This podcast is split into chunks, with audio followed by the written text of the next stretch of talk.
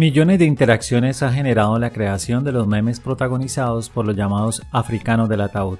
Redes sociales como Facebook, Twitter, Instagram y TikTok han viralizado este grupo de enterradores que aparecen al final de videos inofensivos en su inicio, pero que se tornan a acciones peligrosas en estos mientras avanzan. Seguramente has podido ver imágenes de hombres con uniformes elegantes, guantes, lustrosos zapatos y gafas de sol bailando mientras portan un ataúd en sus hombros. Su alegre baile, conocido como el Coffin Dance, la danza del ataúd, ha inspirado memes y chistes al respecto. Se trata de uno de los contenidos más virales de los últimos días que ha llegado rápidamente a muchos rincones del planeta, como también lo ha hecho el coronavirus.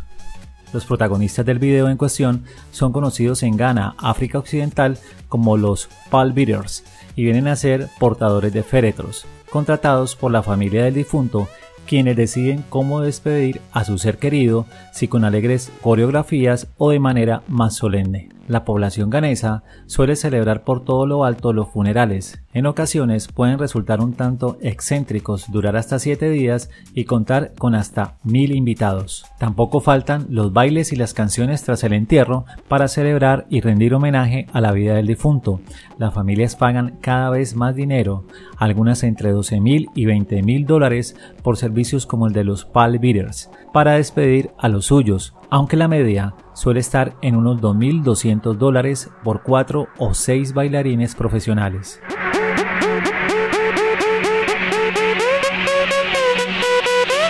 La canción que suena en los memes de los africanos del ataúd se llama Astronomía de Tony Aigi, nombre artístico del productor de música electrónica ruso que publicó la canción en el año 2010.